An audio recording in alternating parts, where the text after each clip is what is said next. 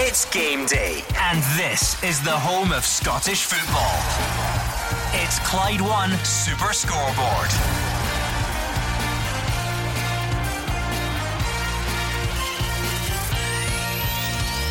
Big penalty shout for Dundee. They're claiming a handball by McCrorie. John Beaton is not interested. I, I don't know if this is autocorrect or not, or David Fields just getting confused because he sent me a message and he's called him John Beaton, like Near's brother. and actually, I'm going to listen back because I think he said He that did, he did, on yeah. his prima, and I thought I'll, Beaton, I will let it slide. Yeah. John Beaton. Beaton. And you can't laugh at anyone. Oh, Ryan no, Ryan. Edwards. Edwards, uh, the, Beaton. the Dundee United keeper, is a favourite of yours. you can't criticise the man. It's his That's 41st birthday It is his today. birthday. Let's let's show sympathy and understanding. And, and Gordon, just before we leave the World Cup draw Mm-hmm. behind, how uh, how are geopolitical relations between the US and Iran these days? Uh, they- you know, they're, they're still right. talking a lot of things to get Iron out, ironed out. Gordon, but it's all about the football. You know that on the pitch. That's what we're concerned about. And uh, I'm looking forward to being on that plane with you, Mark, and yourself heading over there. That was the Should- Clydebank ambassador. If we go to Qatar, do, do you think brown socks or white socks with sandals? What do you You don't need socks. I would love to see you in an all white suit, Hugh, like, uh, you know, with a hat on. Yeah, the touch of the uh, Humphrey Bogarts from Casablanca. Yeah, you know, yeah. yeah, yeah, that could be me. You'd look smashing. Yeah. Now I'm a, I'm slightly I more think pessimistic. Crocs. I think we should we should bring him up to the twenty first century. Are you familiar with Crocs? Pop yeah, he- socks. he's the he's the commentator on Sky. I think we could get a wee pair of Crocs for, for Hugh when we when we all go to Qatar. I'm getting ahead of myself here. Yeah, I think we are. But uh, I was saying I'm a wee bit more pessimistic. I think we've still got a lot to do against Colour two, hurt s- big two sides, hurdles, yeah, two sides that are, are decent. And I get Ukraine where they are just now, and we hope the game takes place. Even if we get through that, Wales in Cardiff, that's ve- difficult. yeah, whatever. Look, very good, very sensible. I just think we need to start planning ahead. If there is anyone listening, any Crocs stockists who can look after us, if there are any sunblock stockists, Mark Wilson's Oh, face yeah. will struggle in Qatar. Uh, be careful. And should it Oh, be it's a brown, lawyer you'll be needing, Should it be brown socks or white socks with sandals? Let, give us give us your opinion on brown socks or white socks. You can get in touch at Clyde SSB if you've any important fashion advice to share on there. Uh, don't forget that's where you send the answers to that teaser that Hugh read out.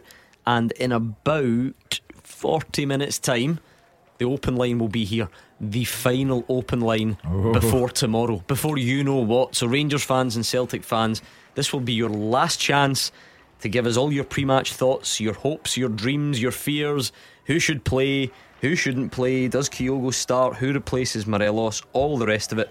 You've got one more chance between five and six tonight, so do not pass it up. I mean, last night, for instance, Hugh, it was vintage. Call one said Celtic are going to batter Rangers. Yes. Call two said Rangers are going to batter Celtic, and on we go. That's the way it should be. Uh, bravado is what comes to the fore in the days leading up to uh, the the Derby match. So, um, should we call it the Old Firm Derby, Glasgow Derby? It's a Derby, the Derby match, and uh, that's what should be going on. Bravado. Uh, as long as you can back up your bravado with something sensible and rational. Uh, both sides are entitled to fancy their chances. Celtic have gone 31 domestic matches unbeaten.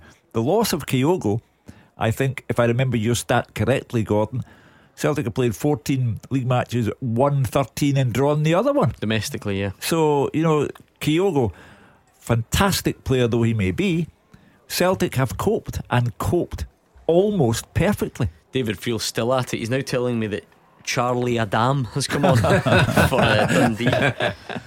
Stefan's brother. He's re- he's replaced Christie Elliott, so Charlie Adam is on. Referee John Beaton as well is in the middle. Uh, there's a scoreline. Chelsea won Brentford three. What? Now that was nil nil at half time. Chelsea took the lead. Brentford have scored three times, including one from Christian Eriksen. Yeah. Hollywood stuff. Oh, yeah, Hugh yeah. Keevins, Yep. 290 days, returns to the same stadium with Denmark, scores a screamer. Yeah. He's back scoring in the English Premier League, and ah, would- I don't think there is anyone on this planet that would I grudge him. remember- It's, it's great to see. I remember, and everyone else will remember, the day it happened. Yep. And you wondered if he failed to pull through, if the tournament itself could continue after that. Uh, the conduct of everyone associated with Denmark that day was impeccable. Uh, and it's wonderful. Uh, you know, people always say you couldn't write it.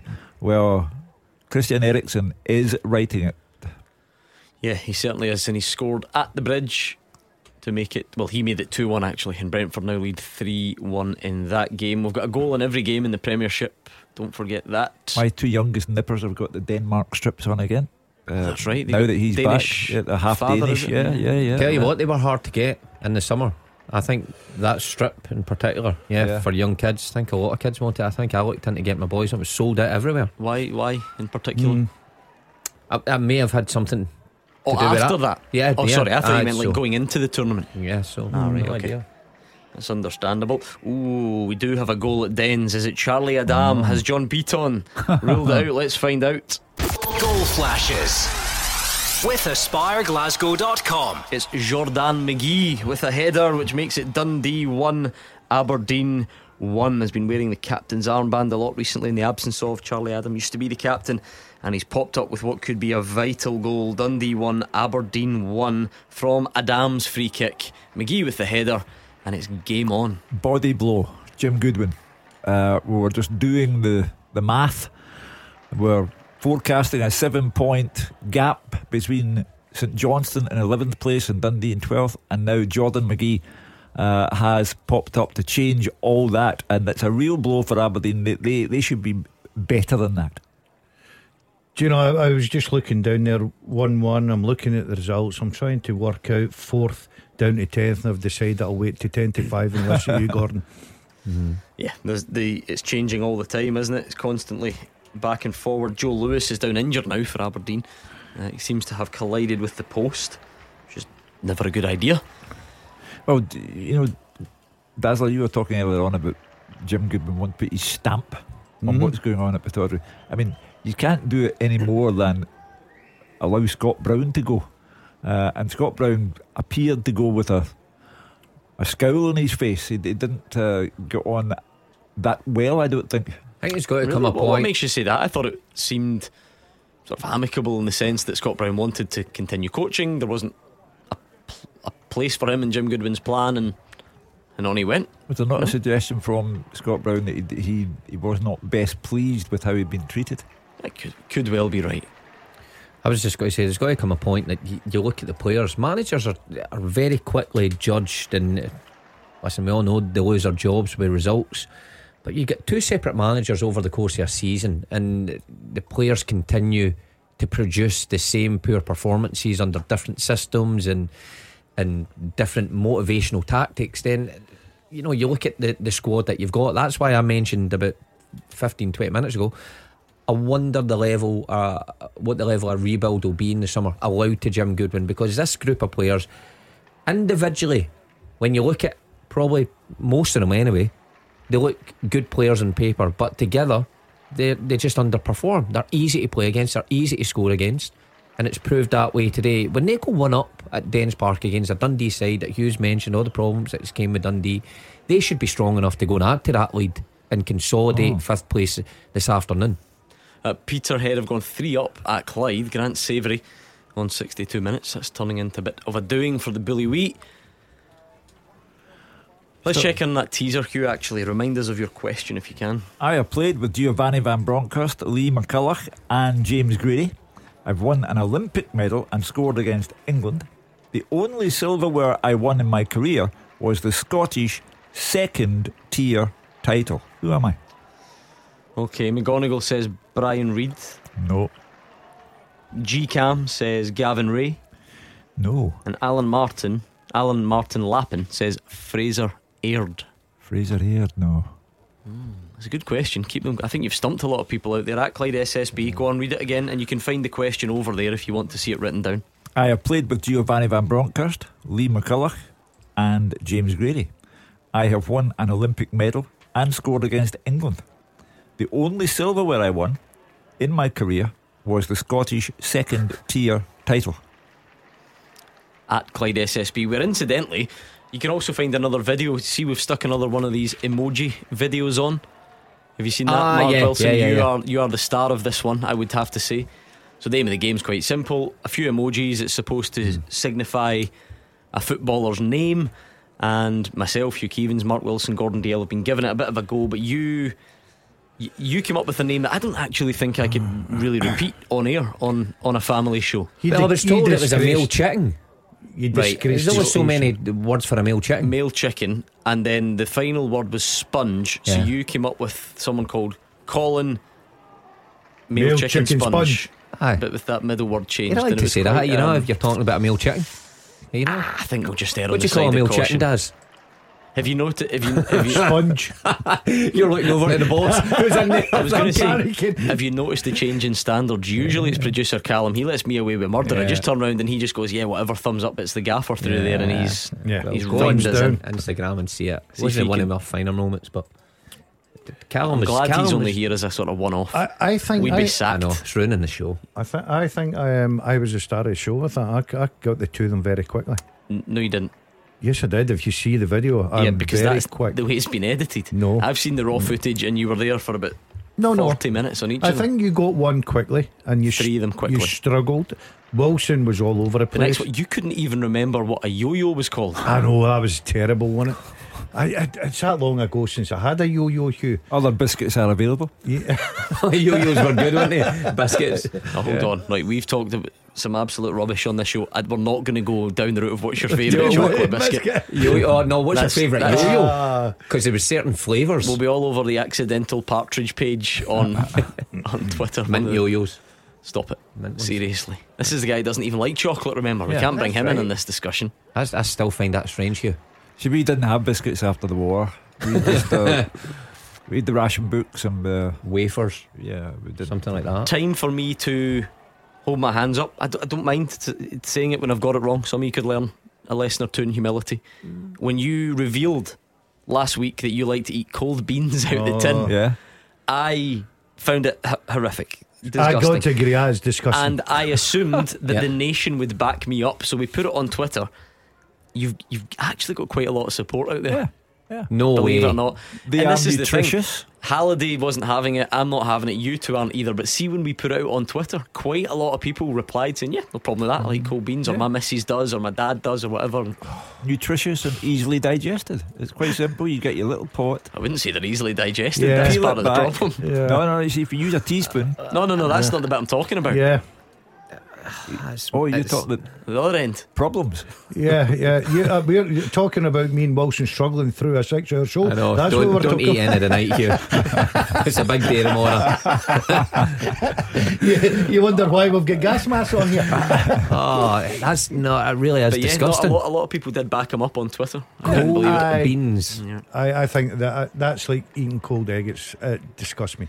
Yeah, but I disagree with you. They on that. I don't, I don't mind I it. disagree, I'm Say the same with boiled egg in a salad Yeah, or whatever. yeah. That's fine. So, Yeah, what's the occasion that you would need to eat beans cold anyway? But he does, Well, he does it for his lunch broke. before he comes in here. He says on a, a Why Monday would or you a not heat them up? Aye, exactly. Well, he prefers them that uh, way.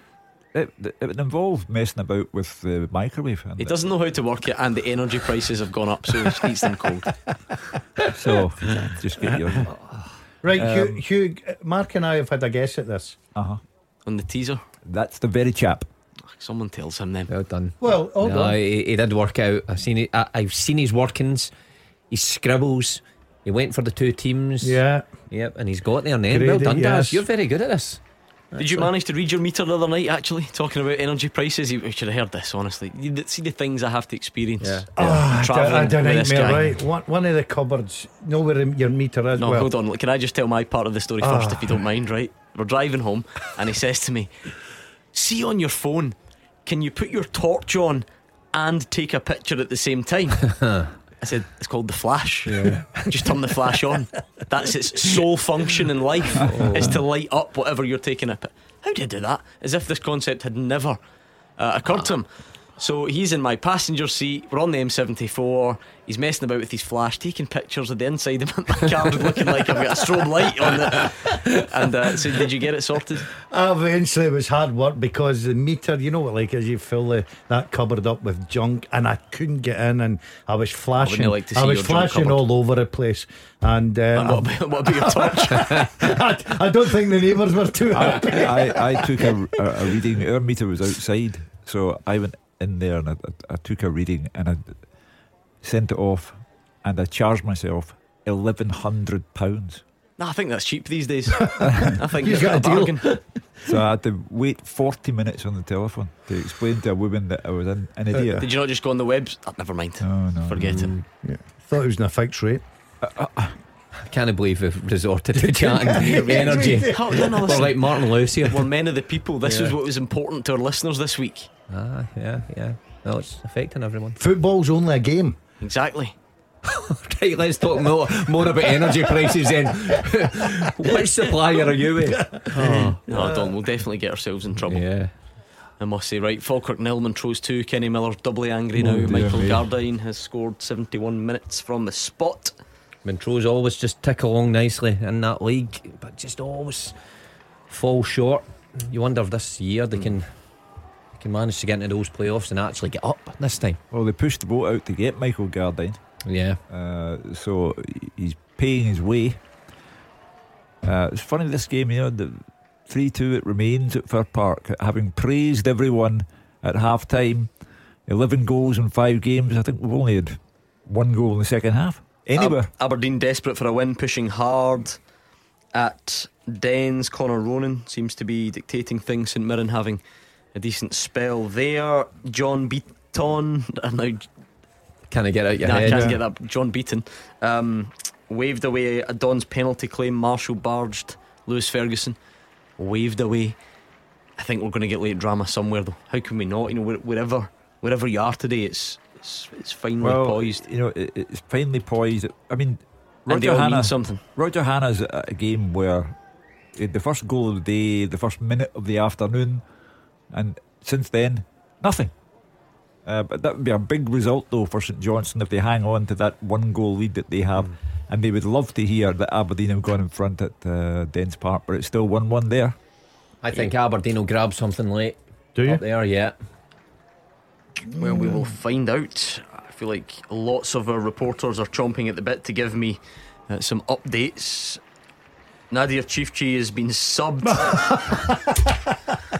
Never Tick, hold on, a tick off another game. never looked like scoring. So let me get this straight. You now need him to score five in his last six games of the season mm-hmm. to win this charity bet with Gordon He's a big game player. He comes alive at the business end, the business business end of the season. Yeah. That's when it's the split. So Where is it? Celtic Park next weekend. Yeah. so ah. li- we'll, we'll chop another one. he'll one. not even play. He'll be on the bench. Chop another one off. See, to be fair, if I was Ciftci, I'd be really proud to have you as a friend because you're backed him all the him, way. don't I I? think he's his agent, honestly. Uh, so Stevie May's come on, Joe Efford's gone off, Ross Tierney's come on for Motherwell. Got a dramatic late equaliser when these sides met in Paisley. Scored for Republic of Ireland under 21s against Sweden during the week as well. So he's looking to take that international form to the domestic scene. Just the way this game was going, Gordon, I thought we'd have got more goals Yeah. in the second half. Five not enough for you. No, but I just it, it was so open, and you've got to be critical of defences. Um, and you're thinking there'll be more chances, more goals. Um, I thought Motherwell very unlucky when they crashed it off the bar, but all credit to the goalkeeper. It was a terrific save. Uh, should they have scored with a fall up? Probably. But I think Graham Alexander will be delighted just to see this game out 3 2, three points, and start planning for the, the top six. Goss off for Donnelly. Is this a harder last 16 minutes to negotiate for Motherwell than it is for St Mirren, Mark? Can you hold out? Can you hold that lead? Yeah. Given how open the game's been, can you hold this lead for the next 20 minutes? Do you need to go and try and score another of your own? Yeah, it is going to be difficult for them because what's went on before, you know, that that run without a win for so long it's, would start to play in the the Yep. players' minds. So they're looking at that clock. They're thinking this is a crucial part of the game. Pressure starts to build automatically. Gordon, you start getting sucked further back towards your own goal. So you know, a couple of changes might just freshen the team up and allow them to take the game a wee bit. to I can't think of anything that Liam Kelly's had to do though in the second No. half. You know, St Mirren have dropped out of it in, in that mm-hmm. sense. Remarkably, Gordon Dalziel does have the answer to the second half teaser. Remind us of the question, Hugh. I have played with Giovanni Van Bronckhorst, Lee McCulloch, and James Grady. I've won an Olympic medal and scored against England. The only silverware I won in my career was the Scottish second tier title. Who am I? Ange Balls says it's Neil Simpson. It's not. Okay, keep your guesses coming then at Clyde SSB as a race, remember, so don't take too long. Get your answers over there on Twitter Neil and let us know what you think. With Giovanni Van Bronckhorst. Mm, I'm just amazed that, that Gordon Dalziel got it. I need to find out more, but I don't want him to give it away. Did he spell it correctly? By the way, I Mark was just Wilson? about Uh, to say struggle he's, with his- no, he, he's he could be pretty close. With the spelling, It I- could be. I took a I took a guess with the spelling. To be honest with you. Well, either that or somebody has texted you because you're close, and And that's not a word that I pasted. would think you could spell. to be honest, I was, I was going to give it away there. I was going to give his first name away. No, I don't think that's particularly easy to spell either, is it? There we go. Give you a wee clue. Oh, On that. right. Oh, Oh, right, right, right, Uh, right. I I feel like every time he scores, I, I do mention it every week. I'm a broken record. I'm repetitive. I need new things to say. Granted, but Aleksandar Mitrovic, that guy, Yeah. denied by David Marshall, back pocketed by Declan Gallagher.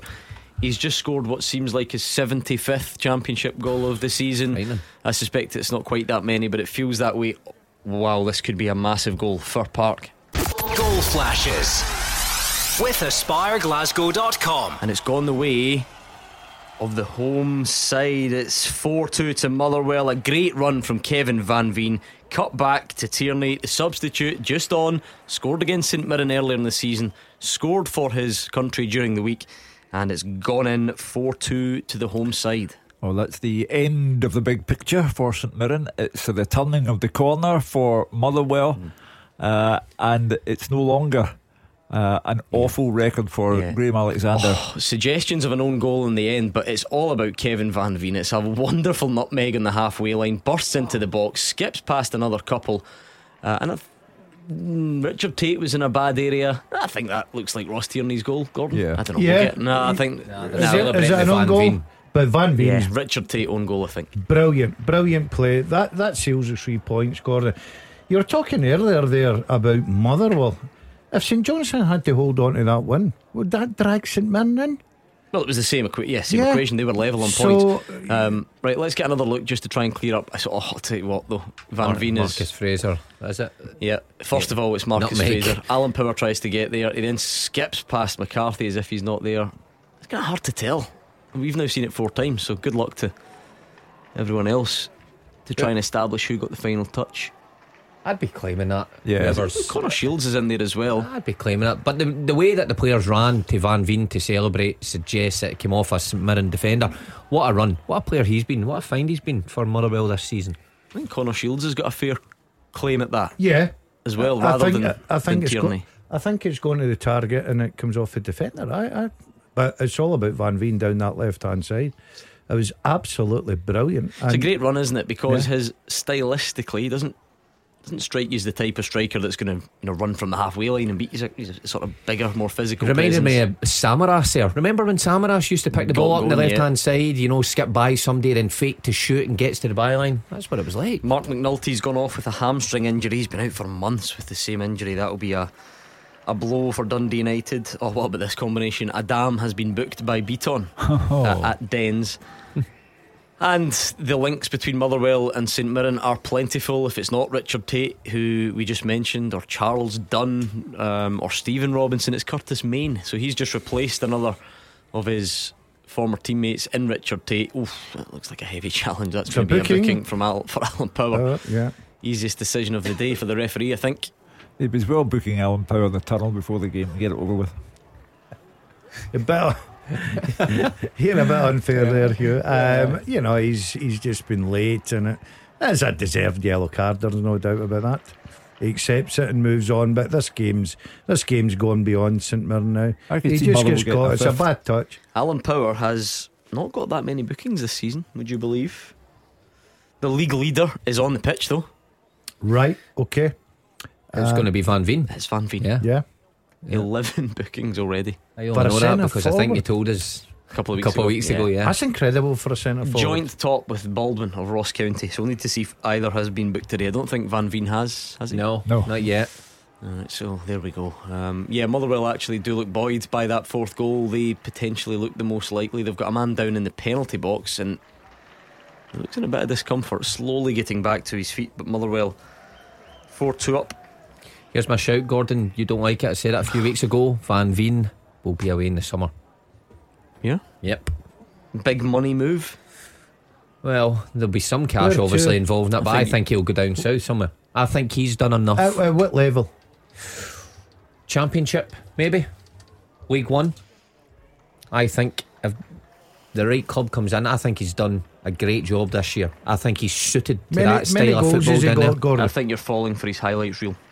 He's 30, remember Yeah. as well. Ah, Yeah. that's not, hey, that's, He'll don't be, thir- he'll don't be, thir- ageist. He'll be 31 by next season. Think a championship club is going to come and buy him. Don't be ageist. Mm. Uh, ooh, this is a big goal. Goal flashes with AspireGlasgow.com. Yeah, this is a really big goal. Aberdeen have taken the lead. Dundee won Aberdeen 2, and it's Ross McCrorie. A great low finish. And how vital could that be come the end of the season? If Aberdeen didn't win that today, top six hopes could have been very, very tricky indeed. But Ross McCrorie has scored for the Dons. Well, it's um, vital in two senses. It's vital for Aberdeen and the, the top six. It's also the one that might just be the goal that puts Dundee down because if St Johnstone hold on to the goal they have against Livy and Aberdeen hold on to their 2 1 lead, a seven point gap between Dundee at the bottom and St Johnstone second bottom, I think, is too much for Dundee to overcome. Hmm. I'll tell you what, yeah, in the, in the space of one afternoon, it could and it could still all change.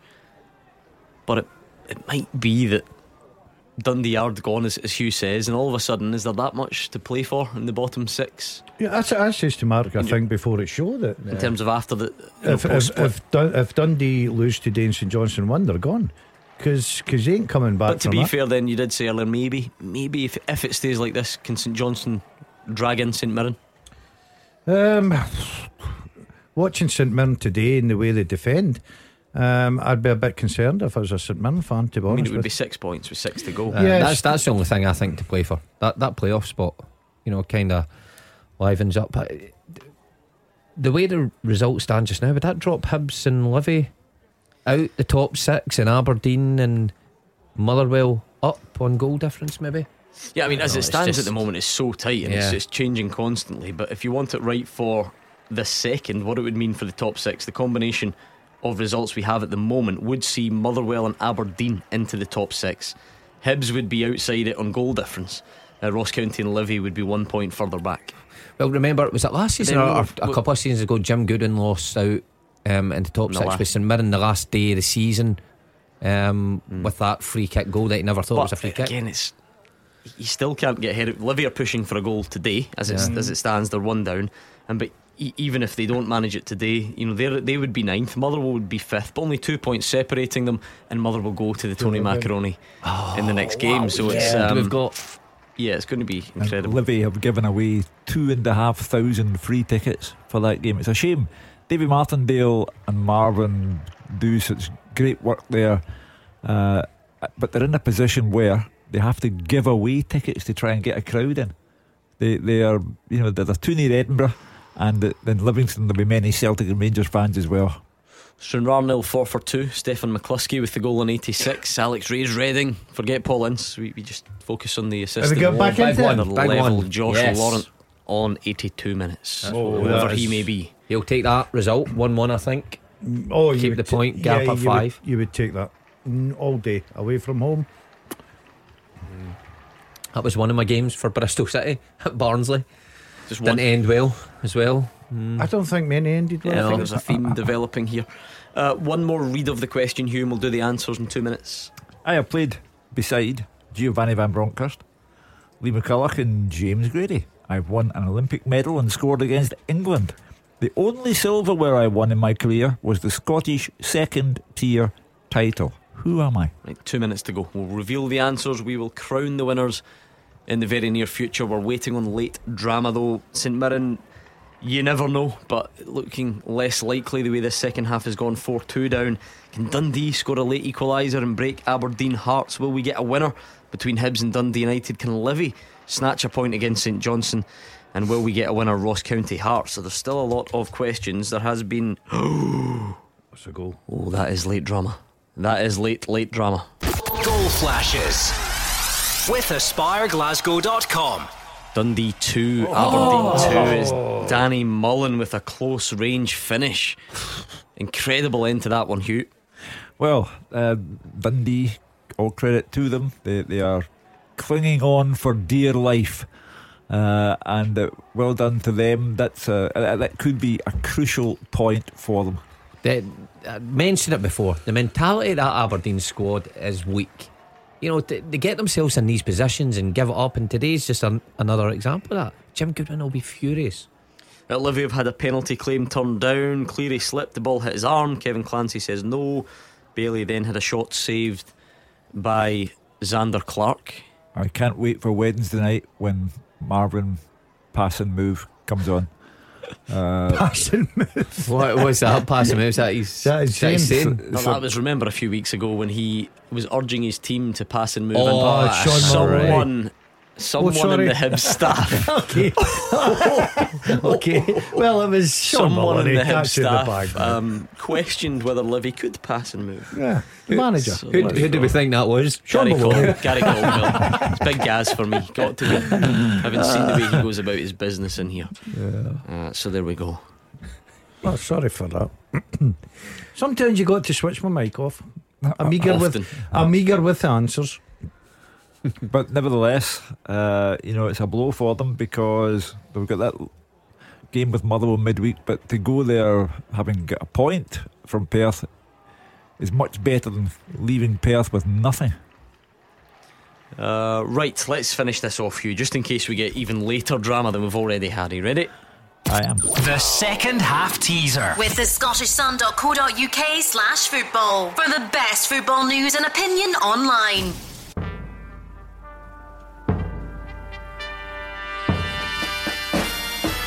I have played with Giovanni Van Bronckhorst, Lee McCulloch, and James Grady. I have won an Olympic medal and scored against England. The only silverware I won in my career was the Scottish second tier title. I am Darius Adamczuk. Darius Adamczuk. Gordon Dalziel got that 20 minutes ago, even spelled it correctly. So well done if you are on his intellectual level. Scott Laidlaw, third fastest with the bronze medal. Sideshow Bob, second place. And the winner, the man with the top Darius Adamczuk knowledge today, is Paul Devine. Well done, Paul. What was the clue that swung it for you, Gordon? There was a couple of clues. Uh, obviously, grading that up at Dundee, where he started. Uh, the Rangers one was quite easy. But here's a big one. I think Lee McCulloch, did he not go to Wigan at one point? Yes. And Lee McCulloch, is that where he played with Lee McCulloch? That's a great shout, that, if you got that. Be- which which Olympic medal did he win?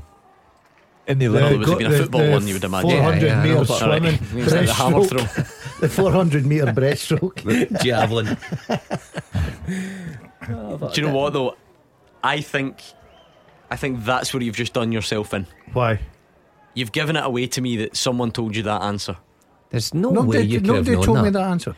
Okay, let me rephrase that. Do you think anyone in this studio or on this planet believes that you can remember a three game loan spell that Darius Adamczuk had to Wigan in No, no, 2001? but, but, but hold on. Look at his face. Look at his face. Hold on. You've been done. No, no. I'll tell you what. In, in, in my def, in my defence here, right? hold on. Hold on. You, you know something, you don't give me a chance to explain. In my defence, the reason I knew that is because I googled to see a, how to spell Adamczuk, and, I- and I noticed it went to Wigan. so, so, so oh. that's how I knew about Lee McCulloch. So hands up to that one. Thanks very much, Gordon. Van Veen, very good chance to seal it for Motherwell. Well, let's think maybe sealed anyway, but he blazes over the bar. And to answer your question, it was a silver medal for Poland at the 92 Olympics in 92? Barcelona. So there you go. Oh. but you've got that. Van Veen should scored. What a miss that is from Yeah, Van he probably should have, shouldn't he? Yeah. That, the goal was gaping. He's, he's His been work's he's done, been though. brilliant this afternoon, the second half especially.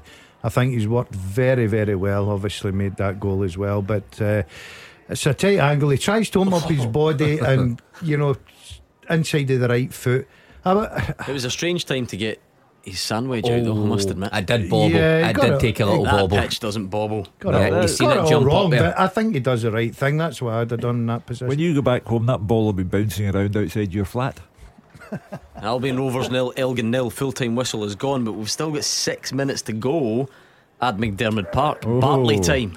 He's been in the referee's ear, I think, trying to get, or the fourth official's ear, trying to get some time added on, and he's got his wish six to go for Livy to find an equaliser, or indeed for St Johnstone to put it to bed. There's been late drama at the Indodrill. Dumbarton had just taken a 2 1 lead, but Alloa have equalised through a penalty of their own. Stefan Skugel on 91 minutes there. So, uh, Forfar have beaten Stranraer down at Stranraer, two goals to nil.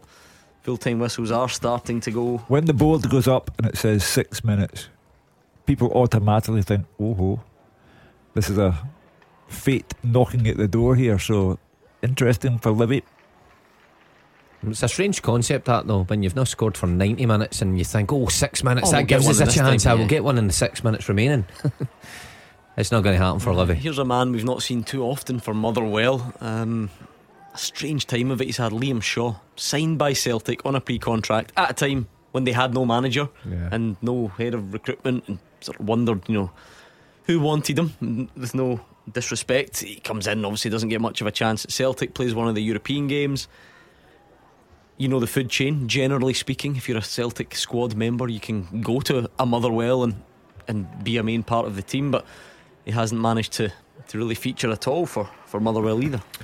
But fair play to Graham Alexander that he didn't feel pressured into playing a Celtic squad player. if it doesn't show in training or his performances in the games that he's better than who's there, then he shouldn't play. But you just wonder where the player's headspace is at just now. Hmm. You know, going to another club and sitting on the bench. Fraser Wishart will back this up, I'm sure, because he's always, you know, maybe not too happy about constant influx of young loan players coming from elsewhere at the expense of maybe you know producing their own. See if you go through the teams, there are a lot of loan players this year who've come from big clubs who haven't played, haven't Yeah. played for first teams. Can, talking about that, where, where's the lad Hastie now? Jake Hastie, where's Linfield, I think.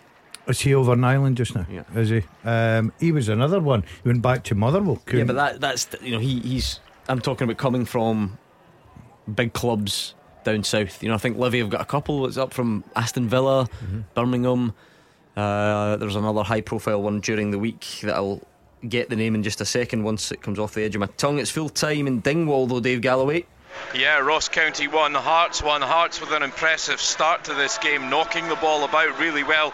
And Boyce had an amazing miss when McInnes crossed. The ball came off the striker's heel right in front of goal and then spun away. The visitors got a penalty when Mackay went down under Randall's challenge. However, Mackay's spot kick was well saved by Laidlaw. County came close to taking the lead when Tillson's header hit the post with Paton's follow up deflected over. The home side were certainly coming right into things at this stage, and Iacovitti put them ahead on 31 minutes, converting at the far post after Spittal's free kick was helped on. Soon after, Charles Cook almost made it 2 0, got onto Spittal's cross only to see his shot hit the post. But 39 minutes in, and it was 1 1. Boyce's shot was blocked, and the ball found its way over to Mackay, whose effort found the bottom corner. Ross County started the second half very well. Uh, Gordon pulled off two quite magnificent saves. One just right after the other to first of all deflect Tillson's long ranger onto the post and then deal with Callachan's follow up. Ginnelly almost made it 2 1 Hearts soon after that, coming off the bench. Uh, Laidlaw with a good save to keep out an angled drive with Ginnelly getting onto the rebound and firing it past the keeper, but also, unfortunately for Hearts, past the far post. It was end to end stuff in the second half, as it was for the first half, as both sides had a, a right good go. A mishit shot by County sub uh, Samuel trundled just past Gordon's left hand post, but there were chances and half chances at either end. A kind of grandstand finish by both teams, to be honest. A really enthralling, entertaining game.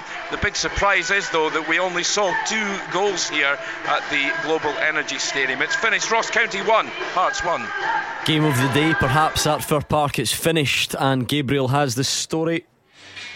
Yeah, Motherwell 4, St Mirren 2, a cracking game here at Fir Park. And Motherwell's first league win of 2022 coming in April, and it's pushed them all the way up to fifth place. And what a game it was! Both sides going for it, and both defences at sea. Uh, Motherwell started brilliantly. It was St Mirren who took the lead in the 14th minute. There was a basic ball into the box, uh, and Stephen O'Donnell headed it off his own teammate. It was easy for Eamonn Brophy to tuck in for his seventh goal of the season. But on the 20 minute mark, the game turned on its head. Sean Goss levelled it up. The ball came across. The central midfielder had a right footed effort when the keeper, Dane Linus of St Mirren, really should have saved it. It went in the back of the net, and then from the Buddies kick-off, they lost the ball. Uh, there was a throw in that was flicked on by Kevin Van Veen, and then suddenly Motherwell were through again. Shields burst through one on one. He looked so assured, and it was a lovely little tink over Linus uh, to give them the lead. Brophy then had a chance to score his second of the game and level it up, but he smashed the post after rolling Ricky Lamie. It really was great play, but he should have scored. In the 38th minute, the game was levelled uh, when well goalkeeper Liam Kelly was adamantly being fouled but referee Craig Napier was not having it. The ball bounced around and it was pounced upon by Conor McCarthy. So 2 2, it looked like it was going to be level at the interval before Dean Cornelius burst into the box for the hosts. He found the ball at his feet and slid in at the near post. So 3 2 at half time. It was one of the games of the season so far, but the second half was a little bit slower. Uh, Motherwell had the first good chance. Dean Linus with a fantastic save, tipping the ball onto the crossbar. It came back out to Joe Efford, who just couldn't convert it somehow, couldn't get his feet sorted. Uh, in the 76th minute, there was amazing play by Kevin Van Veen. He received the ball just in the St Mirren half on the left hand side, nutmegged one player, beat two more in Fraser and McCarthy, and cut it back towards Shields. Uh, he got a bit of a knee on it, we think, but it was probably an own goal from Richard Tait. That made it 4 2, and the points were going to Motherwell. Van Veen could have perhaps made it 5, a good chance just before the death. He blazed well over, but he was certainly the best player on the park this afternoon. So St Mirren are down in 10th place and top six now looks a really big stretch with just one game to go. But for Motherwell, their first win of 2022 means they are up to fifth and in control of a top half finish. Full time here at Fir Park, Motherwell 4. St Mirren 2. Six goals at Fir Park, four at Dens Park. They were shared. David Friel, how did that one go? Yeah, full time Gordon Dundee 2, Aberdeen 2, and to be honest with you, the full time whistle was almost greeted by silence here at Dens Park. There was a lot of drama, but this was the result neither team really wanted. Dundee were desperate for a, a win to boost their survival bid, but they now trail St Johnstone by six points, I think, as things stand. Aberdeen needed a win for their top six hopes, but are now right up against it. Danny Mullen's late equaliser sealed that draw for Dundee, but nobody was really celebrating at the end. Both sides needed the points. They had a go in both halves. Conor McLennan had Aberdeen's first real effort in 10 minutes. He cashed a shot off the bar from 25 yards. David Bates then had a header from a corner and forced a brilliant save from Dundee keeper Ian Lawlor. The home side, they were creating chances too. Declan Galk had to be on his toes to make an interception from Zach Rudden. Aberdeen, though, they come on strong before the, the half time whistle. Were unlucky when Cammy Kerr cleared Christian Ramirez's shot off the line, but they finally got the opener in 41 minutes as Ramsey glided in from the right and found the bottom corner from 20 yards. That was his first ever Aberdeen goal, Calvin Ramsey. Vicente Besuijen headed wide as Aberdeen tried to kill Dundee off early in the second half, but McGhee's men, Mark McGhee, you know, they showed a lot of character and forced an equaliser in 61 minutes. Charlie Adam had only been on the park for a few minutes when he whipped in a free kick to the back post and Jordan McGhee finished it off. He expected to push on straight after that, but it was Aberdeen who grabbed the game again and went ahead in 81 minutes. Besuijen went down under a Sean Byrne challenge, but John Beaton dismissed the penalty claims. Aberdeen forward was still grounded when the ball was worked back into the box, and Ross McCrorie found space to steer a, steer a low shot into the bottom corner.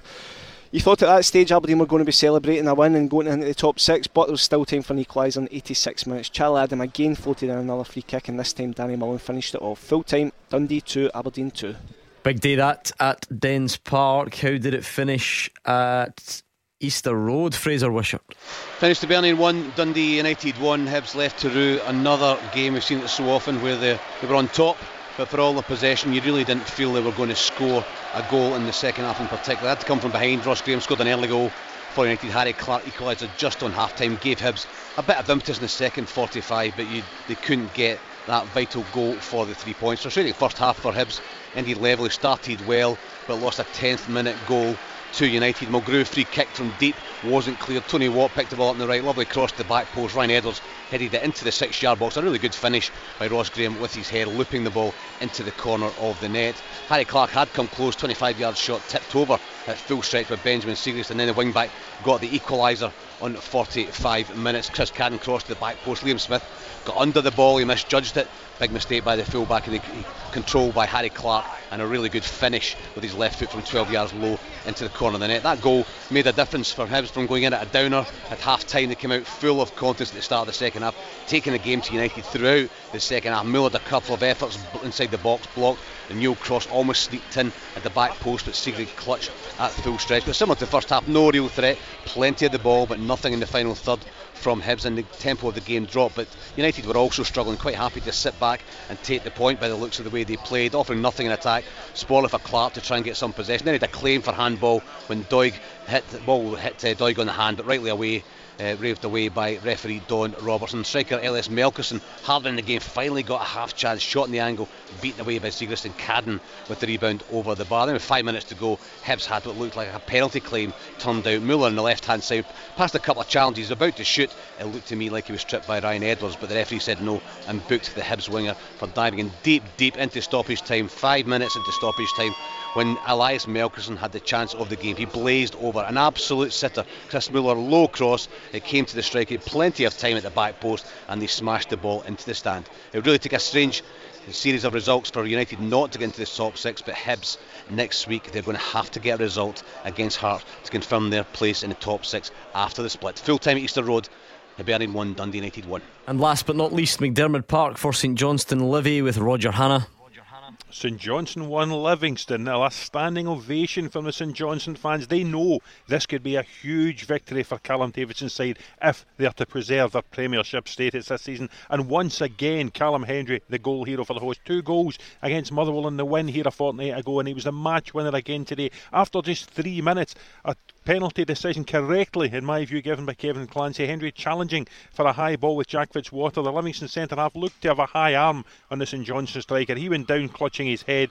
Clancy pointed to the spot, and Callum Hendry picked himself up very cool from the spot, rolled it down the middle as Max Stryjek went to the right. Livingston tried to bounce back. James Penrice off target after being teed up by Scott Pittman, and then a lovely turn in the box by Sebastian Soto, making his first start for Livy, producing a terrific one handed save by Zander Clark. A blow for St Johnstone before the break. They lost. Left wing back Tony Gallacher injured in a 50 50 with the Livy skipper Nicky Devlin. Lengthy treatment. He was helped off the park and replaced by Callum Booth. That didn't seem to set St Johnstone back. Ali Crawford had a 20 yard shot tip round the post by Stryjek, but Livingston again on the front foot just before the break. Alan Forrest, a man chased by St Johnstone during the January transfer window, had a shot deflected just wide. Things got a bit feisty in the second half. Scott Pittman booked for a foul on Murray Davidson, and then James Penrice into Clancy's book for a foul on Dan Cleary. Livingston boss David Martindale threw everything at Onwen, Sean Kelly, Onwen, Odin Bailey, Andrew Shinnie, and Adam Lewis. And it took a terrific save by Zander Clark to deny Ayo Obileye deflected 20 yard shot after 69 minutes. Davidson then booked for a foul on Joel Nouble as Livingston really threw everything at it in the closing stages to get a point. They had a decent penalty claim turned down after 85 minutes. Dan Cleary slipped in the box. The ball seemed to strike his hand. Clancy wave play on the loose ball fell to substitute Bailey and his shot pushed away by Zander Clark. Then deep into stoppage time as he threw everything at it. Substitute Sean Kelly, terrific delivery from the left. Obileye was at the back post with a header, but it just went inches the wrong side of Clark's post. St John's now six clear of Dundee at the bottom, just six from Aberdeen and St Mirren above them. As for Livy, they could still be in the top six next Saturday night if they beat Motherwell at the Tony Macaroni and either Hibs fail to win at Hearts or Ross County fail to win at Aberdeen. Plenty to play for for Livy. A huge result for St Johnstone. Those St Johnstone won, Livingston nil. The permutations are hurting my head already ahead of that final game before the splits. It's now over to you 0141 951 1025. If you're a fan of a team that was involved today, it was breathless stuff. Motherwell fans, St Mirren fans, game of the day. Motherwell fans, how pleasing is it to get that win finally in 2022? Are you in the driving seat now for a top six spot? St Mirren fans, where's it going wrong? Are you in fear of being dragged in because St Johnstone are in good form and they're moving ever closer? Big results at Easter Road and Dens Park, Global Energy and McDiarmid Park as well. So if you've got today's football on your mind, now is the time to share it. And I've got a funny feeling some of you out there might just be thinking about a certain fixture at Ibrox tomorrow. So it's 0141 951 1025. Who's going to win? Who's confident? Who's not? Who replaces Morelos? Does Kyogo play? All the usual questions, but you need to provide the answers right now. 0141 951 1025. It's Clyde One Super Scoreboards Open Line 0141 951 1025. What a day of league action it's been across the SPFL. Drama everywhere you look, lots of goals, lots of talking points. And as for the weekend, we're not done there yet. A small matter of Rangers against Celtic tomorrow. So, whatever is on your mind now is the time to share it. 0141 951 1025, particularly in the build up to tomorrow. But I'd also love to hear from some of you who were at games today. Fir Park was the game of the day. Motherwell fans, how relieved are you? St Mirren fans, can you get dragged into that relegation place? Or are you safe? It's been quite the day, Hugh. Yeah, terrific entertainment. Um, a, a, story or two. Uh, St Johnstone getting a standing ovation, uh, as Roger Hannah told us, for a, a, single goal victory over Livingston, but so important because they're six points above Dundee. Three wins and two draws yeah. in the last seven games is, it's a great return. They're looking up the way now. They're, they're, you know, I think Dundee are just about consigned to the bottom, and they are going to the championship. Um, so stories everywhere. Hibs, how would you like to be in Shaun Maloney's position? He needs to beat Hearts in order to finish top six. Now, Robbie Neilson, Andy Halliday, they're all going to be so up for that. It's not true to try and keep Hibs out of the top six. So there's drama, intrigue, the old spite, malice, and mistrust is coming to the fore. And now it's your chance to have your say. 01419511025. Let's start with Stephen, who's a Celtic fan from Ayr. Describe what tonight is like as a Celtic fan, Stephen. Are you the type that can't sleep and gets nervous and excited, or you take it all in your stride? I'll not get to sleep till about 2 or 3 a.m. That's not bad um, by some people's standards. I am very, very excited. It's just to touch on the Giakoumakis and the Morelos situation. Yep. Um, I like big Giakoumakis. I, I was one of the, the very few Celtic fans that come on here and said when folk were turning on him when he missed a penalty. I mean, they're very, very quick to judge, but that's just the way base sets are. Um, I says I've seen enough. I think he's a good aerial threat. I think he, he holds the ball up well. I think he's. I think he, I'd start him all day long. Um, for the obvious reason that he's a touchstone, Kyogo's just back for injury. I would bring Kyogo in about, if I'd 1 0 up about 60 minutes, so I'd bring Kyogo on just to run their defence ragged with speed. I would do that definitely. Um, for me, he starts all day long, as I said. The Morelos situation, a lot of folk have come on here, they've been discussing it, they've been saying um, basically whether they like him, they think he's good or they think he's no. You know, that's sort of tongue in cheek between the two sets of fans. I think um, Morelos, I would rather he doesn't start. Now, it's not because I fear him. Is he a good player? Yes, he's a good player. Is he brilliant? Is he world class? No, he's no. Um, he's a good player, probably their best player. I wouldn't start. I'm happy he's not starting though. That's what I'm saying because I think what he does do well is he backs into defenders and you can't deny it. He hits the deck a lot. So and Celtic are quite vulnerable when it comes to free kicks and corners. So I think he would draw a lot of fouls. Yeah, we did say it was the tale of the strikers. Hugh, Kyogo back, Morelos out. Does Giakoumakis play? It's the front men are leading the debate ahead of this game. Yeah. About half past two in the morning, when Stephen uh, eventually Stephen gets trying to, to, get to sleep. Have a wee think, Stephen, about that penalty missed by Giakoumakis. If he'd scored, Celtic would be five points clear now going into the game at Ibrox. Ah, that's too simplistic. Got but, to be. But but think about the last two games. He scored five goals in the last two games. So his, goal record recently is brilliant. He's got yeah. seven and he's, he's got um, ten in his last seven games. So as much as he missed the penalty kick, yes, we all say it was important, but he certainly contributed. I'm I'm with Stephen. Nine, sorry, nine in his last seven. I'm I'm with Stephen. I I, I think he starts all day. Oh yeah, I'm not disputing that at all. As I say, I would find it illogical for Kyogo Furuhashi to start the match when he hasn't played football for over three months. Um, but Ange has surprised us before. Um, and I also think that it would be a body blow to Giakoumakis if he wasn't there from the start. He has earned the right to wear the shirt. Also, Mark, I know this debate has been intensified because Kyogo's available, but we're in danger of acting like Giakoumakis didn't start in the 3 0 victory for Celtic yeah. against Rangers last time out, which he did. That's an important one because he showed in that game that eh, you know he was more than capable uh, coming up against two centre halves, two quality centre halves, Goldson and Bassey that night, and he, really controlled them. And the only reason he didn't score a couple on that occasion was because Allan McGregor was in top form in that first half. So, you know, there was nothing really wrong with his finishes. He was getting into the right area. He held the ball up well for Celtic. His work rate was good. So, Hugh is correct in that instance that he has earned the right to start at Ibrox tomorrow. And I think Goldson and whoever else plays the other centre half is Balogun or whoever else will know that they're in a game. You know, that physicality is important when you go to a place like Ibrox where you're asked to hold the ball up and bring other players into play. Going back to the, the first game at Ibrox, we look at Edwards' performance. I don't think he did any of that.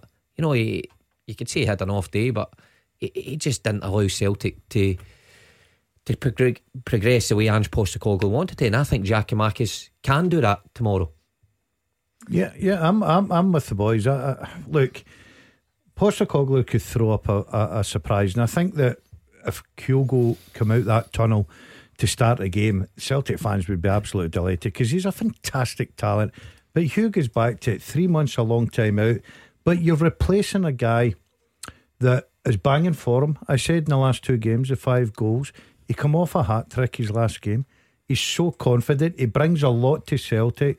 And I think the fact that Ange Postecoglou can have that in his mind that if anything's going wrong or he wants to change it or he wants to go for a next goal, mm. he's got Kyogo, a terrific talent to come on. He could throw in a, a curveball, Gordon, but I will be surprised. What is it that's keeping you awake, Stephen? Excitement or nervousness? Are you worried about tomorrow at all? I'm not worried, honestly. Obviously, you've got the fact that we're, we're um, away from home and I don't think Rangers have they lost. I don't. I don't think they've lost at home. This. I think they've had a couple of draws. Um, I'm not worried, honestly. Everybody, everybody does get nervous. Let's not kid ourselves on. Um, but I'm no. I don't fear any of their any of their front players. Ryan Kent's got as many goals as Paul Gascoigne this season at home, so he has. So um, I don't fear him. And is it all is it all about goals though, Stephen? I mean, I'm thinking last season and in some of the European games, maybe Ryan Kent's shown has he not that he's he's dangerous, whether he's the one that puts the ball over the line or not.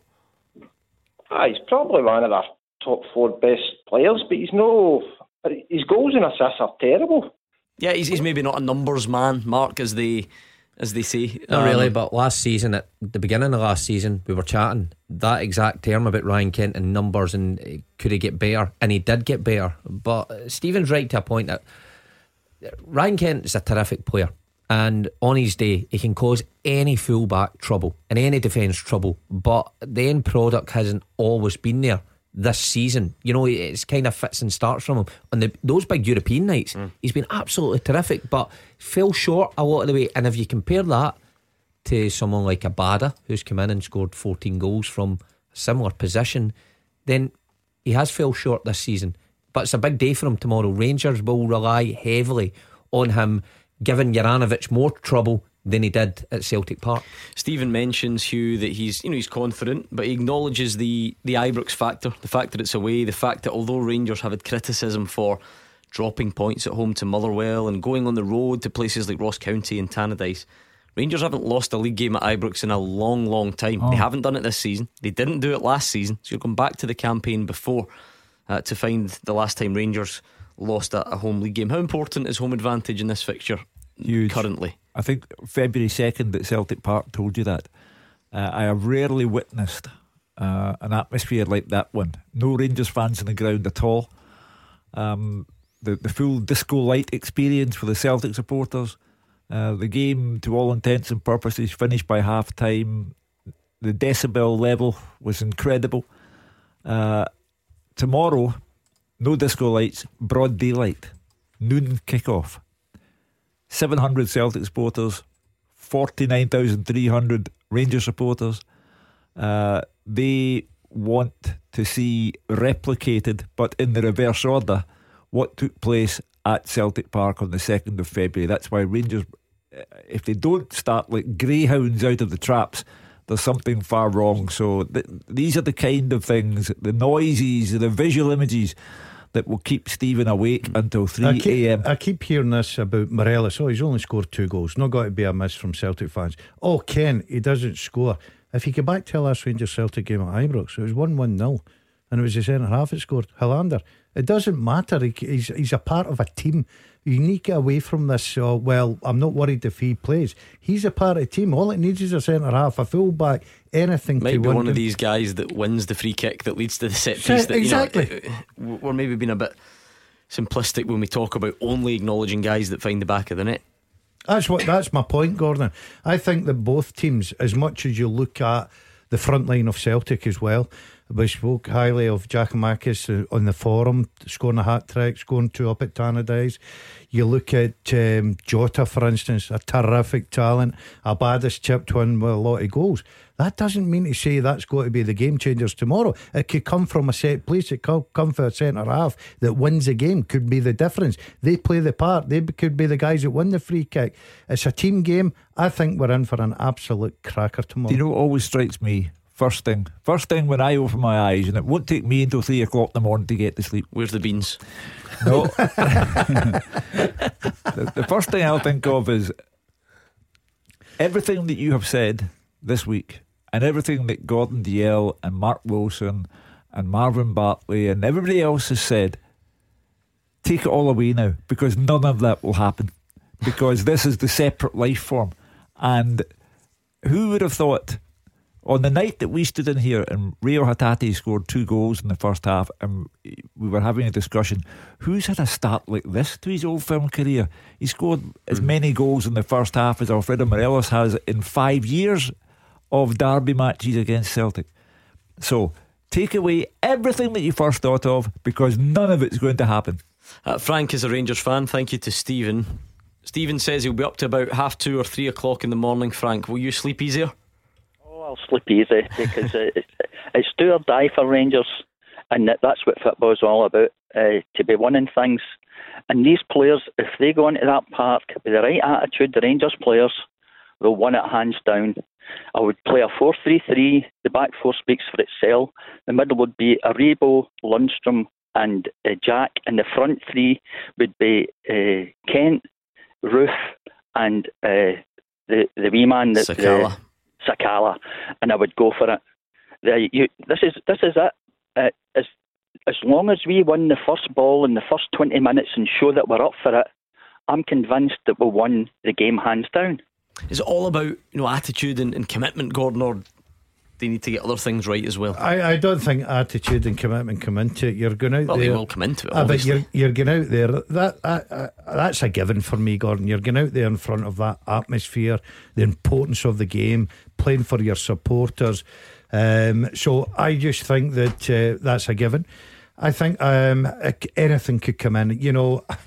A, a, a referee decision, a sending off, a penalty kick, a set play, a wonderful bit of uh, skill from a player that could open up a defence and score a wonder goal because both teams have certainly got players of that in their locker. People will have their own thoughts of the team formation. Uh, how should Rangers? We know Celtic the way they're going to line up. It's just one or two personnel. Most of the Celtic team picks itself. Rangers will be interesting to see. Mark and I were having the discussion earlier, and Mark feels that Ramsey is a player for a big game tomorrow. I think he'll go with somebody like Kamara because I think Kamara's a, a terrific player, and I think that's one of those games that he could really stand out. And so we can all second guess who's right. By tomorrow at 12 o'clock, all our stuff will probably went out the window. Yeah, let's not overstate that because that sort of Aye, makes our show. work in the last week you know, like obsolete. You know, we're here for I'm a reason, so let's let's not disregard everything I, I too think quickly. Frank's what do you make point of about Frank's team? Sakala is an interesting one. You know, kind of overlook Sakala a bit because he doesn't really feature in these games a lot. Now, he came on, he did come on, didn't he, at Celtic Park? Um, for pace and how direct he is, I don't think it'd be the worst shout in the world. You know, Rangers need to take the game to Celtic. They need pace to stretch the back line. They've got Kent one side. I thought maybe Aribo would play high on the other hmm. side, but And that, allows option- you to maybe bring a Ramsey in or a Arfield even or yeah, yeah. playing Kamara. But when Morelos out the side, Roofe I think will be through the middle. That right hand side maybe up for grabs, and Sakala might not be a bad shout for how direct he is. Right, if you think it's an important day at the top of the table, thank you to Frank, by the way. It is an important day for golden goals as well because we are upping the ante. Clyde One Super Scoreboard. Golden goals. You should know the drill by now. If you've not heard of this, I have got no idea where you have been. Whenever Rangers or Celtic hit the back of the net in the league, in the cup, or in Europe, we add cash to a cash jackpot that one of you wins at the end of the season. Now, normally, each goal is worth £250, but this game is massive. We couldn't let it pass by without upping the ante on our end. So every time the ball hits the back of the net, £500 is going into that cash total. Just imagine, Hugh Keevins, what that number could look like come the end of the weekend. Got to be goals in this, surely. Yeah, it's impossible Well, that this that. game finishes goalless. Impossible, I say. We certainly hope so because Oh, we're on twenty thousand seven hundred and fifty pounds, which is a nice sum. I'm sure you'll agree, Mark Wilson. Uh, Mm-hmm. But with five hundred pound a goal tomorrow, nineteen games left for Celtic and Rangers. Rangers are still in Europe. There's still the cup. That number is going to be huge come the end of the campaign. So don't miss out. Make sure you text goal to six one zero two five. You might as well do it right now. Text goal G O A L to 61025. It is £2 to text plus your standard message rate over 18s only. And the full terms and online entry are at Clyde1.com. Now, I said it was every competition, so there's real scope for big money here. So, with that in mind, lines close at 6 pm Saturday, the 21st of May, which is Scottish Cup final day. And one last reminder you might as well do it now. Don't hang about. Text goal to 61025 right now. After they play, you have your say. 0141 951 1025. Clyde One Super Scoreboards Open Line. Hugh Keevins, Gordon Dalziel, Mark Wilson, all here reflecting on a big day today and previewing what we expect to be a big day tomorrow. Rangers and Celtic playing Ibrox 12 noon. You don't want to miss that one, so let's bring in Nadim, who's a Rangers fan, and see what he has in his mind before it. Nadim, how's it going? Okay. Yeah, good. Thanks. Good. Good, yeah, man. just um, a couple of points actually. My first point was um, I was quite frustrated with um, with Mark's comments there earlier on. I think it was the the, the Celtic call that phoned in and was talking about Morelos and and Ryan and Ryan Kent saying, and Mark was saying that you know Kent's numbers aren't great.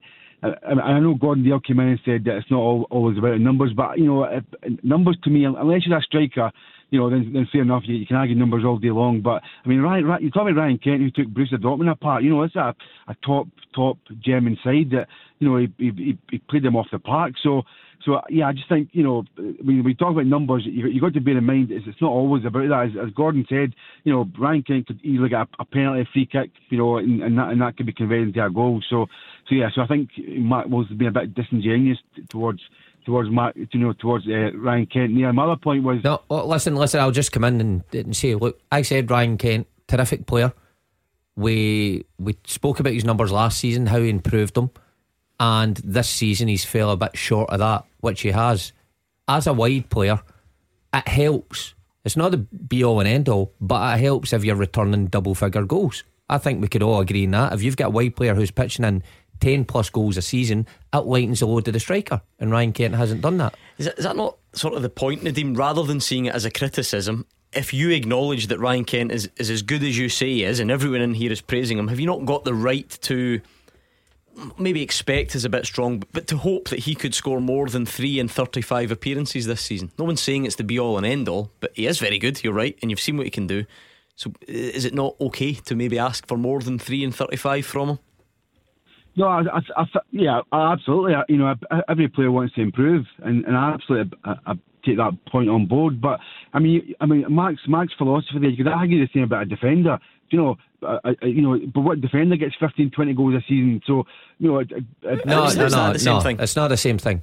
Ryan Kent is at the top end of the pitch where chances come to him. He creates chances. He has the ability to skip by the last line of defence. And he's proven he can score goals. And I agree with you. I agree with you against Dortmund in the European games. He's been terrific. I actually said that five minutes ago. So he, he, he should be returning bigger numbers in terms of goals. It would lighten the load on the striker and it would help the team. Listen, Mark. See, see, see, see tomorrow, right? If if he doesn't doesn't get a shot at goal, doesn't doesn't get anywhere near the goal, but gets a free kick or a penalty, you know, and, and, we win the game, who's going to argue? Who's who's going to argue that toss? Nobody's going to argue that. Not not No. Rangers You're right. anyway. Yeah, You you're right. So- but at the end of the season, when Ryan Kent sits down, I, I- can guarantee as a wide player, when he sits down and if he remains this way and only gets three goals, he'll be disappointed at his goals return. He, he, he, he may still, still well be pleased at everything he's done, But these guys, these guys have got standards and targets that they're trying to hit. And Ryan Kent, you're not telling me that Ryan Kent didn't have more than three goals in his mind at the start of the season at this point. This is the night when tension rises and when the simplest piece of objective criticism is taken as a direct hit on the player. The point that Mark makes is the valid one. He's at the top end of the pitch, and it was Steven Gerrard in the early part of the season who called out Alfredo Morelos and said that his goals to game ratio was not good enough for a Rangers striker. And that's what Mark Wilson is doing. He's saying that three goals for the season for someone as talented as Ryan Kent uh, is underwhelming. That's all. It's not meant to be a direct criticism of the player.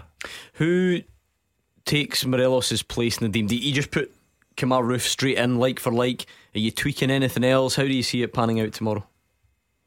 Um, yeah, I mean, I, I, yeah, I would, I would play Kemar Roofe. I think he's a, he's a, the, the most kind of direct replacement, you know, like for like in terms of, um, in terms of playing up front. Um, I think, I mean, Sakala for me, I, I think I think it was Mark actually said the point as well. I think Sakala for me, he doesn't really get the, the nod in the big games, and I think that's because he's he's he, he, yeah. I, I just he doesn't he doesn't feel as if he's a top top striker the way Morelos and maybe maybe Roofe you know, and, and, and that's no disservice to him. I just I just don't get that, that same feeling. But he's a, he's a good player, absolutely good player, especially when he's on the on the left, you know, coming in off the left. But yeah, I would definitely go with with Kemar Roofe up front. I think I think if if Kemar Roofe plays I think if we even play to anywhere near our, our, our, best, I think we'll win the game comfortably tomorrow. So I, am definitely um, going for Rangers win tomorrow for sure. Have you got room for Aaron Ramsey in your team?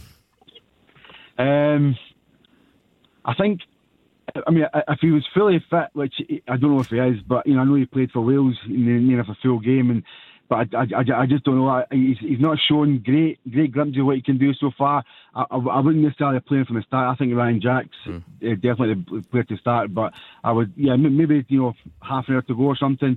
Then maybe put him on if, if you need a goal. But yeah, I mean, I, th- I, think he is fit. He played the first game for Wales, then was left out the second. The Wales manager said he's fit. And Mark Wilson, you think it, it could be the day for Aaron Aaron Ramsey tomorrow? Well, I touched on it earlier. Aaron Ramsey was brought in to help Rangers retain the title. No doubt about that. He's a big game player. He's played in the biggest games. And he's missed a chunk at the early part of his Rangers career through lack of fitness, through picking up knocks. But now he's fit, he's fully fit, and he's played, you know, just last week in a huge game for his country. He, he did well. He played for Rangers in Dundee. So why would you not play him? You're going to need players who can take control of the ball and keep the ball for you in this fixture. There's no point in playing players who get rid of the ball and, and, and give away possession and not get that quality in the final third. You need to play your best players to win this game if you're Van Bronckhorst. And surely Ramsey's one of the best players. You're not so convinced?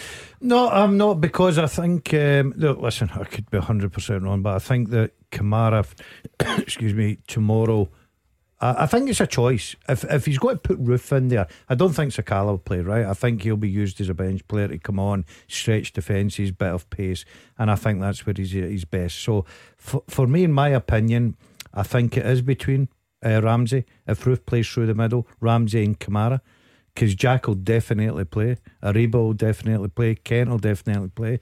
So you've got that question mark: Who will it be, Kamara or Ramsey? For me, tomorrow I would go with Kamara.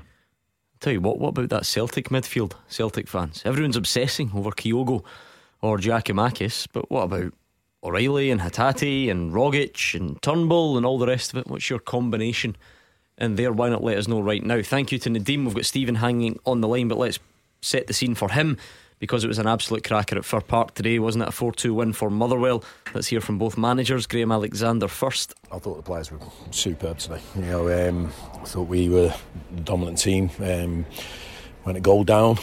Uh, just to stick to the script, and um, but the response was fantastic from the players, and you know we, we know we've been on a, a real difficult run, and um, but we had to show a lot of confidence. You know we we uh, come back from a goal down, took the lead, and they got a, an equaliser. And um, but we just carried on going, and there was full of belief and confidence and um, and courage today. So it was brilliant. Could have scored more as well. Yeah, definitely could have scored more. You know, we had some great chances. The keepers made you know, a couple of fantastic saves. Um, but you know, listen, I, I can't complain with the, the players scoring four goals today because uh, a lot of work you know they've done on the on the training pitch, and to be fair, they've took it out there. And, you know, I'm really proud of them today because uh, you know it's uh, we we all know we've been. You know, we had to t- sit there and take it, you know, the criticism because um, the results, you know, we couldn't really fight against it. But um, today, I thought we showed what we were um, as a team. I thought we passed the ball brilliantly, um, ran forward, uh, worked hard for each other, and um, it was a, a great performance. So, a happy current Motherwell manager and an unhappy former Motherwell manager. Now in charge of St Mirren, Stephen Robinson. St Mirren fans, listen to this strong stuff from your gaffer. We got what we deserved. You defend like that, it's woeful, woeful defending. Um, you know, certainly if you you don't defend properly, you're going to lose games. You lose four four goals. You know, we've got the third worst defensive record in the league, so that's not surprising. I have to be honest with you, watching that today. Going forward, we were okay at times. You know, our front three I thought caused lots of problems. Hit the post, you know, created chances, but defensively really poor, really poor. The three goals, you know, I mean, literally they passed them into the goal. So um, we have to be much better than that. I believe we're in a relegation scrap. I believe that maybe a few weeks ago, without coming out and saying it, but I've, I believe we are. You know, I genuinely believe we need we need results which state the obvious very quickly. We've got players that are good enough in there, but um, unfortunately, players' heads are turned. Players are maybe elsewhere already, um, it's up to me to try and find a way to get results to make sure we we're set for next season. Um, and then I can put my own stamp on it and bring players in that I, I need to, to upgrade the squad. We are in a relegation scrap, says Stephen Robinson. Wonder how the St Mirren fans feel. And some of the players have got their heads elsewhere. So that was a, a damning indictment of uh, what took place this afternoon. Uh, and he feels that he does not have confidence. I take from what he has said, he does not have full confidence in the players at his disposal that they have the ability to get out of this. So that was very candid, open stuff from Stephen Robinson. Stephen, another Stephen is on the line. He's a Motherwell fan. Happier today, by any chance, Stephen? Yeah, yeah, a lot happier. And uh, I spoke about a few weeks ago about uh, the midfield selection, and I said that we hadn't been getting that right. We put Sean Goss in there today. We put Callum Slattery in there today. Dean Cornelius, who for me should always be in the team, and it gave us that balance. It allowed us to get forward get the front players on the ball and actually create something for the change. And in previous weeks, it's kind of like we've been playing hoofball. Thankfully, we actually went through the midfield a bit today, and I, I, don't take any pleasure coming on here and slagging Graham Alexander or slating him and saying that he's been poor, but it has been poor all year. But give him credit today, pick the night midfield. I just hope that he's through that next Stephen's line's breaking up, but we heard a lot of good stuff from him. It was a cracking game, first and yeah. foremost. You know, a, as big a win for Motherwell as it was a, a disappointing blow for St Mirren. It's some game football. I watched the Motherwell players go around after the final whistle, um, being with their supporters as they should be at a community club like Motherwell. Had they lost today, it'd been five points out of 36, and Stephen on the line would have been calling, I think, for Graham Alexander to go. But there was the forgiveness of the fans available for all to see. They wanted to have the players come and speak to them and take the selfies and shake them warmly by the hand. And they do believe that a corner has been turned by that performance and by the team selection.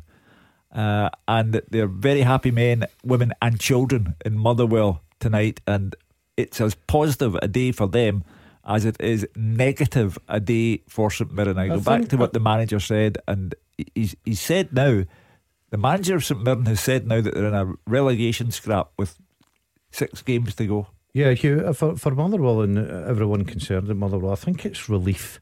You know, because every every week you're speaking, they've not won a league game since the turn of the year, um, and it brings pressure on itself and you go week to week, then we're talking about, well, if they lose today, are they getting drawn into a relegation uh, battle, which would have been really concerning. But I, I was delighted. I thought they played very well. I thought they were very unfortunate to go behind. Um, Stephen's right about, I think he got the balance right today. Defensively, I'm still a bit concerned uh, what I witnessed against St Mirren. But they're going away to Livingston now. It's okay going round the fans and and you know being very happy. You've got to take that into next week, and uh, if they can take that into next week and kick start it to the getting into the top six, then Motherwell can move forward. We always knew it could turn very quickly, Stephen, because of how tight the league is. When you look at that table now, Motherwell are in fifth. Uh, they are on 39 points, but all the way down to 10th. St Mirren are, are only on 36. Do you think your team will make the top six from here? It's a tough ask. We'll get a tough game next week. I think a point will be enough. I think if we get a draw, um, I'm confident that'll be enough. But again, I don't want to come on here and be negative today because it was a good performance. But if we if we played Callum Slater more for the, the start of the game, I think we'd have more points in the table than we currently do, and that's what we let down is the midfield selection. So please, please don't change it. That is what I'm screaming at him. Don't whip out the tombola next week. I'm sure he'll be listening. He's been a manager's office, this young lad. That was Stephen Motherwell fan from Cambuslang. It's 01419511025. He's on about Motherwell's midfield selection. What about you, Celtic fans? We've already discussed it from a Rangers perspective. Who plays for you tomorrow? Are we looking at Hatate, O'Riley, and McGregor again? Or can Rogic come in? Can Turnbull come in? Can Nir Bitton come in? You tell us right now 01419511025 and we'll take your calls next. The games are over. The talking begins. 0141 951 1025. Clyde One Super Scoreboards Open Line. We're on the home straight, which means one more part of the show to go until you know what tomorrow, Hugh Keevins. Well, tomorrow is the game of the season. Uh, I, I, don't know what it will look like. I know what it will sound like, uh, but it's the game of the season because it is the day when the championship might, might be decided. If Celtic win at Ibrox, I cannot see them failing to win the title, and that's why everyone is talking mm. about Rangers do or die. Any cliche that you wish to use. I said before the break, you know, we've discussed is it Kamara, is it Ramsey, is it Lundstram Jack, Arfield, Aribo, whoever. And in fact, Darren has got some interesting thoughts on that. What, what about the Celtic side of things? Because first half of the season, it's McGregor, Turnbull, and Rogic, and they're doing great things. And then in that game against Rangers in January, Rogic isn't there, Turnbull isn't there, Hatate and O'Riley come in from nowhere. Now they're all fit. What's the best three? Or does Nir Bitton even enter that equation? No, I don't think he will. Um, John Beaton. Um, John Beaton will not be there either. Um, I've got. I think it's a real difficult decision because there's a case for each and every one. McGregor stick on because of the captain. Hatate, I think, will start Gordon. Now, me personally, the way that the Celtic manager goes, he's very positive. He doesn't sit there and go, I'll play midfield sitters and defenders. He likes to attack. He's on the front foot. Me, I would go with Tom Rogic all day long because I just think he's a guy for these sort of games. For years and years, we have watched this guy just turn these games. Not Matt O'Riley, given what he did in the last I, I, I, think he's a terrific player. But the problem you've got is, you've to me, you've got to pick O'Riley or Tom Rogic. Now, there's Not a David ca- Turnbull. Dave, no, I, th- I think David Turnbull will, will play a part from the bench. Uh, great talent again. And that's where I think Celtic are, are really very fortunate now. The riches they've got, not in the pitch, but in the bench as well. Mark, what's your three? Uh, I think it will be the same three that started at Celtic Park. I think it'll be McGregor with Hatate and O'Riley either side. I only say that because I wonder how fit Tom Rogic mm. actually is. You know, I know he took a sore one.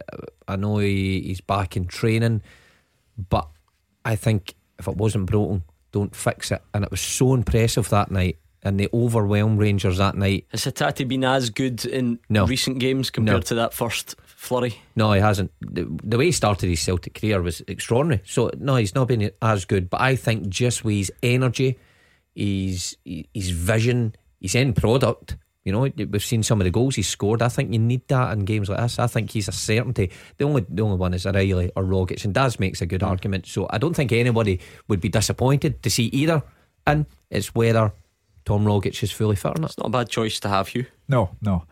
And uh, always bear in mind the five subs rule. Uh, I would have Matt O'Riley. I think he'd be, apart from being a very, very good player, he's finally made the breakthrough and got the Danish shirt on. Uh, he'll be feeling very good about himself, the captain, obviously. Uh, and Hatate, I don't believe that because Hatate scored twice against Rangers the last time that he gets a free ticket to the show, but I just think he's a good player and he has that eye for goal. Um, So for me, that would be the trio. Okay, now what about the Rangers side of things? Darren is a Rangers fan from Los Angeles, California, Well, of all wow. places. Darren, you'll be watching tomorrow, I'm sure. What are you expecting? I will be. Um, I'm I'm pretty confident, but why I was wanting to call up was I'm just surprised at how many Rangers fans are not wanting Aaron Ramsey in the team. And I usually agree with the Dazzler, but I think he's I think he's way off here. Um, and the reason I say that is when Morelos been out, the way Rangers play is is so much around Morelos. The way he drops in, um, leaving that space behind for your Kents, your Ebos, Sakalas to run behind. Roofe's not the same type of player. Roofe's a number nine. He's going to sit in the shoulder, and I think that'll leave a big gap in the in the hole, if you want to call it. And I think Aaron Ramsey, he must be brought to this club for games like this. He's on a high from Wales.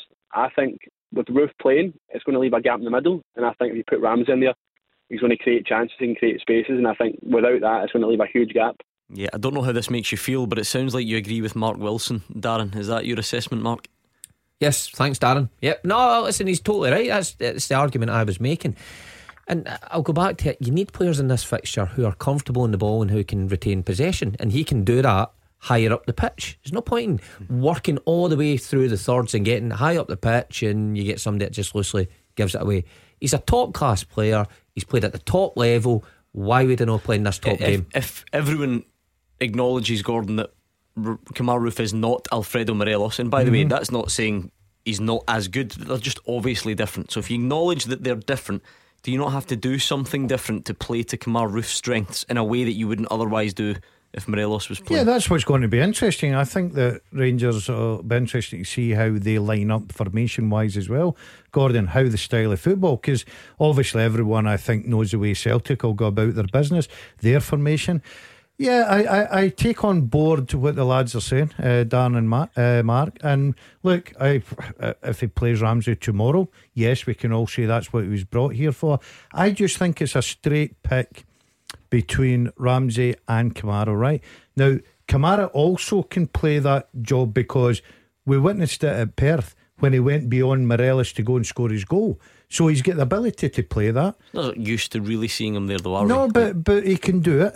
Um, I just, it'll be interesting to see. Uh, me personally, I think he'll go for Kamara. I could be totally wrong here tomorrow at eleven o'clock when the, the teams are come out, whatever time Well, it is. it won't, won't be 11 o'clock where Darren is. What are you set for a 4am kick-off, Darren? Well, I am. I'm set for 4 a.m. I was I was going to go down to the Orange County Wing Supporters Club, but my my missus' Judy is on the Monday, so I really hope I'm not watching it from a delivery room on my phone. oh, dear me. He's going to You there's going to be a, a new Aaron I've heard it all now. in LA being born on And Monday morning. At the start of the programme, I spoke about throat constriction, sleep deprivation, the inability to keep down solid foods. Missing the birth of your Uh, child. yeah, added to now that. we now we can throw in maternity wards. Um, I, I, I said earlier of Giakoumakis. I think he has earned the right to wear the shirt tomorrow. Has Aaron Ramsey yet to earn the right to wear the shirt automatically because he's Aaron Ramsey, Darren, because he came from Juve? Has he done enough to merit the shirt?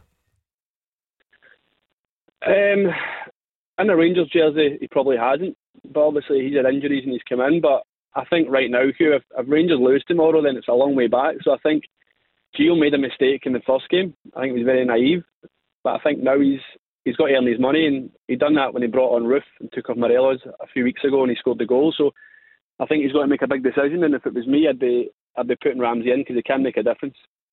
Is your good lady a football fan, Darren? Is there a chance that high drama Ibrox can speed this process up? Are you going to be having broken waters because Kemar Roofe scored a last minute winner? Well, she wasn't a fan until she met me a couple of years ago, and I've converted the whole family now over here in the US. But um, I'll, uh, if she's not winning any labour and I'm watching the house, then I'm sure if, when Ramsey scores in the 91st minute to win 1 0 and I start cheering, it might wake her up and bring the baby out. uh, good stuff, Darren. Well, uh, it, it seems strange on this weekend where we pretend that everything's more important than football. Uh, But obviously, first and foremost, we wish you and your good lady well. All the best. Thank you. Good man. That was Darren, LA, California. You, lot Brilliant. are, you Yeah. lot are so popular, you three.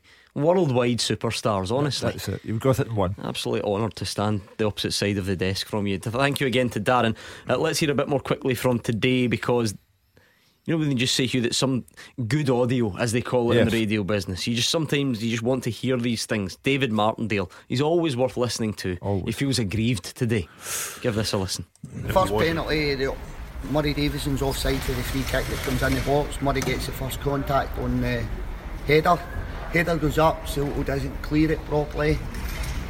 I think it's harsh on Fitzy. I think he's just protecting, shielding the ball so it comes down. I don't think he's went like that, he's just got his arms up. I think Hendry goes in and makes the most of it. But they're offside. But it's offside for Murray Davidson with the first contact. And the line was looking straight across the line, so there's the first problem.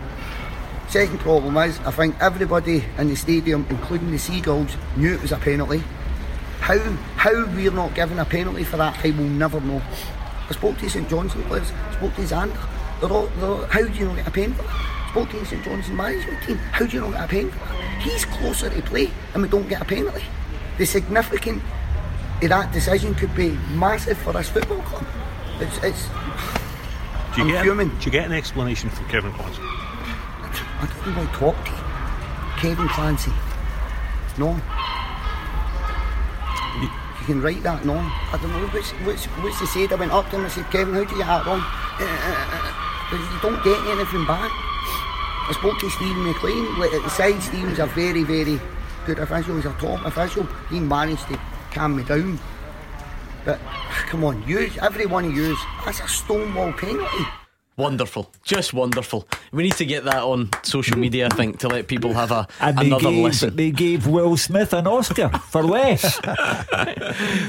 Kevin Clancy. Eh, eh, eh. The, no, I the love best that one, honesty. Seagulls. Yeah, it's just Even the honest, raw emotion. it was a penalty Brilliant. kick. The kind of day that Davy Martindale's having, one of the seagulls will probably do something on his shoulder before he leaves the ground. Brilliant. Do you think he's upset? I think he's very upset. I don't indeed. even want to talk to Kevin That Clancy. was, that was the best That bit was for me. good. You can And you just can write hear that. them. you can write that. If he met if he met didn't. Chris Rock on his way out of that ground,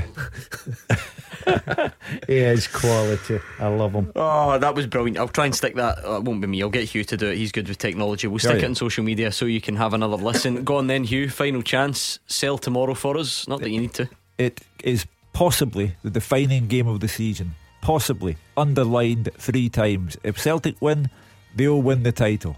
If Rangers win, game on. And Celtic will then be still at the top of the table on goal difference and saying if we win every game after the split, we will be the champions because we have Rangers at Celtic Park. It's that kind of day. There's only one sleep to go. Night, night. I don't think Hugh will sleep. We're here at quarter to 12 tomorrow, so you might as well stay awake in that office and we'll tap you on the shoulder on our way past 11.45 tomorrow. This could be the defining game of the season in the title race, says Hugh Keevins, so you do not want to miss it. Join us tomorrow morning, and in the meantime, the man to put you in the mood, George Bowie with the GBX, is up next.